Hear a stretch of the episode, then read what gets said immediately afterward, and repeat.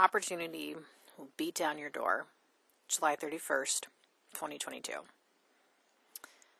I keep thinking about a post I wrote for a now defunct website called quarterlit.com in 2012. It was about opportunity beating down your door.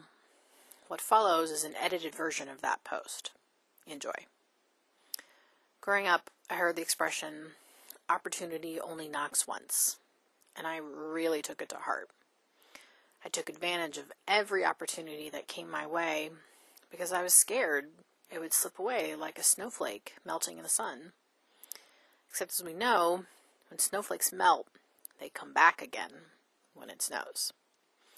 Very rarely does it snow once, and that's it, forever and always. Snowflakes are like opportunities, and that they come around again if we only wait for them. Reverend Michael Beckwith has a quote Opportunity doesn't knock once, it will beat down your door. When I heard him say that years ago, I laughed because I certainly found it to be true for me.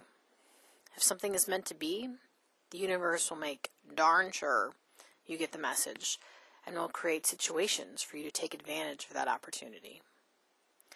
As a freshman in college, I attended UNC Chapel Hill for a semester. It was a bad decision, not because Carolina is a horrible school, but because I didn't fit in there. Forcing myself to go to Carolina was like forcing an eight year old to eat canned spinach. It can be done, but it's not enjoyable. I toyed with the idea of going to UC Berkeley because, from what I knew about Berkeley, it seemed more my scene full of vegetarians, hippies, and spiritual seekers. Ultimately, though, I decided to go to American University in Washington, D.C. I loved Washington, D.C., and decided to stay there after graduation. It's a small city in terms of size, but big in terms of what it has to offer. I had a large contingent of friends there, still do, and even managed to score a great apartment on Wisconsin Avenue, which meant I could gaze at the National Cathedral from my living room window. The National Cathedral is to this day one of my favorite places in the world, primarily because it has a piece of the moon embedded in a stained glass window.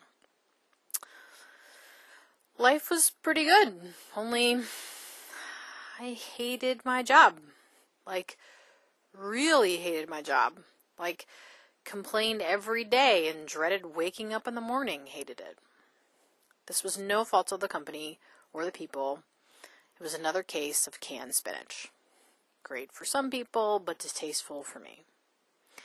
I had every intention of quitting and finding something else in the area, except opportunity came a knockin', or in this case, stampeding. I really have no idea why, but while at a yoga meditation retreat, I talked to one of the participants about his hometown, San Francisco.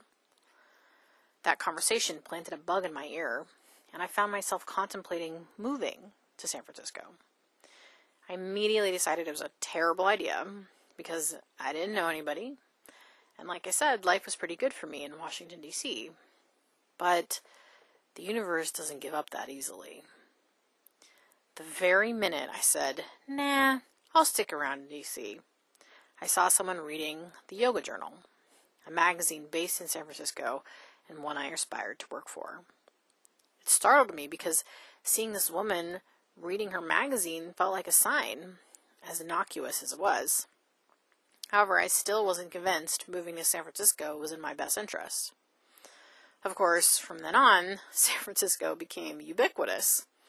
While walking down the street in DC, I saw San Francisco hats, San Francisco t shirts, I met people left and right who were from San Francisco. When something shows up that many times, it can't be ignored. Opportunity was beating down my door. I finally said, okay, I'll do it. By now, you know what happened. I settled here. The Bay Area has been my home for 14 years. When I start to worry that maybe I missed the metaphorical boat, that I should have said yes to something instead of no, I remind myself the universe will conspire to bring what's mine to me over and over again.